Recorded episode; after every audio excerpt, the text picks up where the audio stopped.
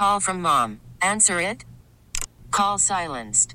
Instacart knows nothing gets between you and the game. That's why they make ordering from your couch easy.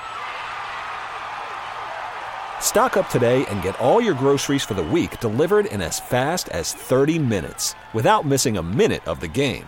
You have 47 new voicemails. Download the app to get free delivery on your first three orders while supplies last. Minimum $10 per order. Additional terms apply. Okay, picture this. It's Friday afternoon when a thought hits you. I can spend another weekend doing the same old whatever, or I can hop into my all new Hyundai Santa Fe and hit the road.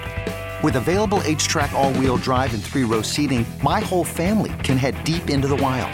Conquer the weekend in the all new Hyundai Santa Fe. Visit HyundaiUSA.com or call 562 for more details. Hyundai, there's joy in every journey. All righty, big news out of the NBA.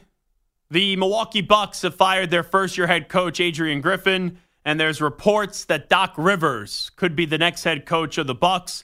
You can listen to Bill Reiter Monday through Friday on many of these same CBS Sports Radio affiliates from 10 a.m. to noon Eastern. And he also is a great insider for CBS Sports HQ.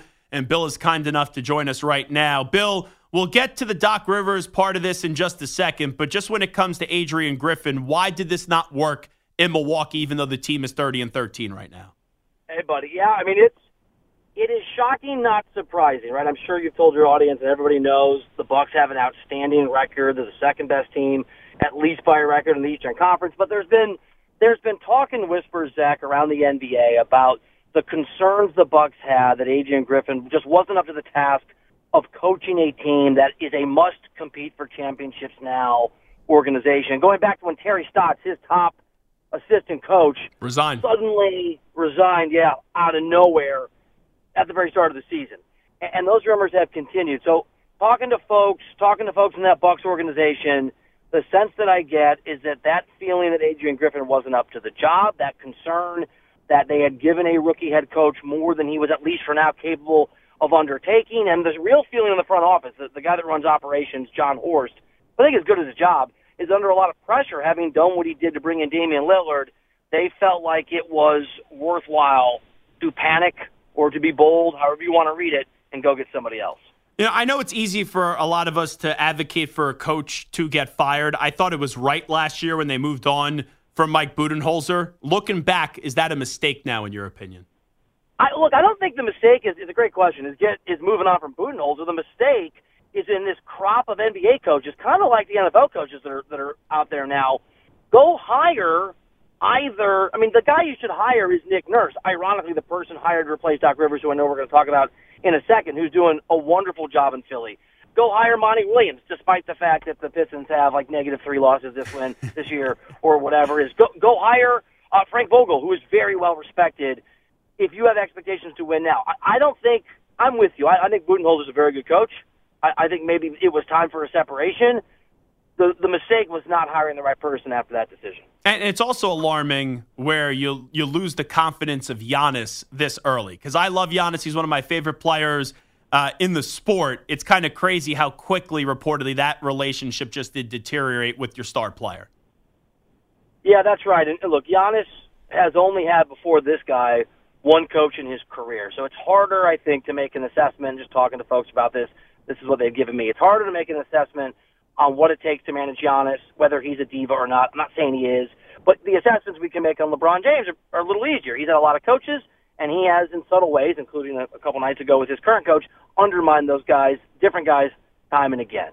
Uh, with this, it is just hard to know if Giannis needs to be managed a certain way, or, and I think that Zach, this is the more likely outcome, Giannis has utterly lost confidence that this head coach is up to the job and that gave the front office permission to follow their own instincts and move on quickly. Talking to Bill Reiter right now, I'm kind of laughing at this report that it could be Doc Rivers. Your oh, reaction God. if the Bucks hire Doc Rivers? Well, I can tell you that I don't write all the time for CBSSports.com because I'm busy, but I'm going to write an open letter to Jon Horst, who runs the Milwaukee Bucks basketball operations, that will say, in effect, for the love of all that is holy, your own job and the good people of Wisconsin, do not do it. I think that would be as you know, I think, a colossal error in judgment. And let me just read you, Zach, very quickly. a, a rival executive, when the news came out that Doc was in the mix, unasked, sent me the text that said, and the other Eastern Conference contenders breathe easier. Wow. I think that says it all. Yeah, that's a pretty universal view out there. Not 100%, but it's certainly widespread. And for a team that had shortcomings in the playoffs last year, I know that Doc won a championship with the Celtics, but with how it's gone recently, it would be crazy. It would make no sense to bring in Doc if the goal is to get the team over the hump this year. I mean, look, the stats speak for themselves. There are 13 blown 3-1 series leads in NBA history. Rivers has coached three of them. He is 6 and 10 in game sevens. That is by far the most losses for an NBA coach in history in game sevens. This dude is 17 and 33 in games where they had a chance to clinch. So when it's a clinch game, it's about 34% clip. I could keep going. The point remains the same. Doc Rivers, I, I just, it, the history of success is not there to match what was a great season, that one season in Boston. The problem, Zach, is, and this is part of the reason you have to figure that the Rivers report makes sense, because they have to know who they're getting. Yeah, They to make this to know who they're getting. Yeah. Now look, Terry Stotts, highly regarded. He would have been the ideal guy, but I I can't imagine. Could they bring him back? I mean, I had one executive suggested as not it's going to happen, but just this is what they should do.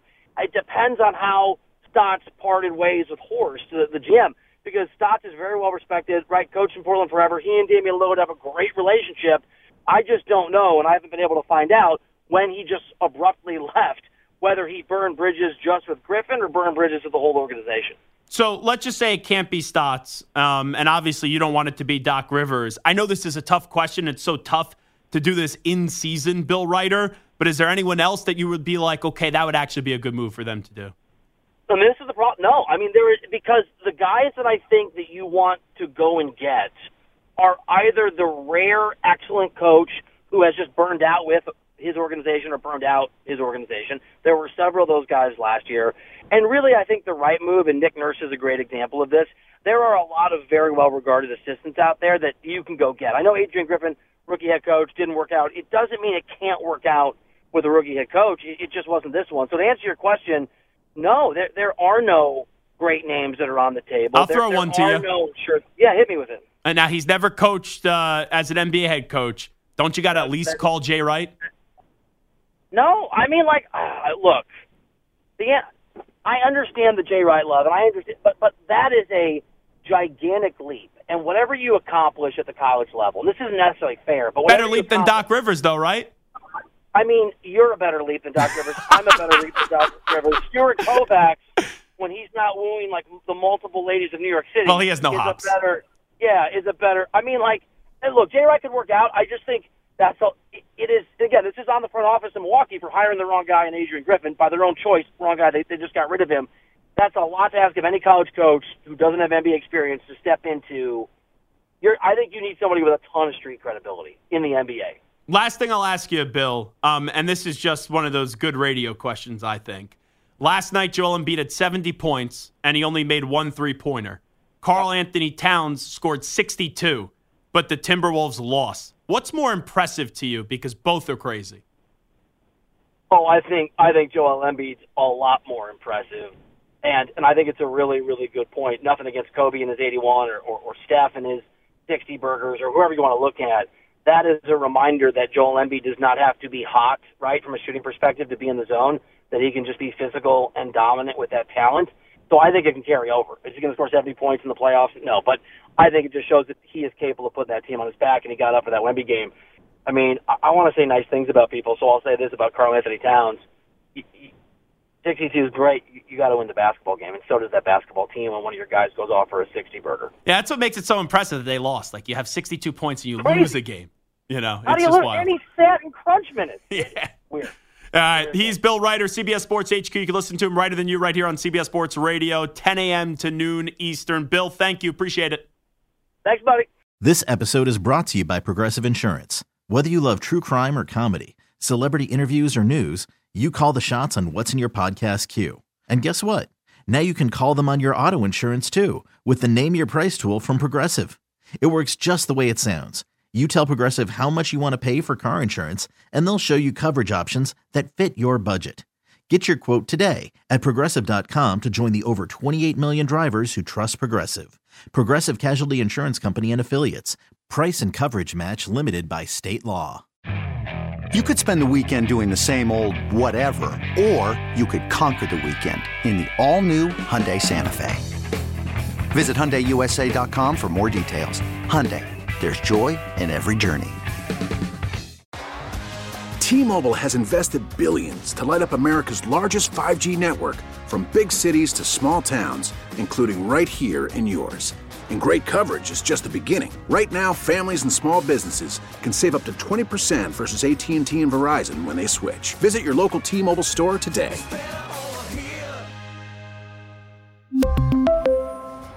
Plan savings with 3 lines of T-Mobile Essentials versus comparable available plans. Plan features and taxes and fees may vary.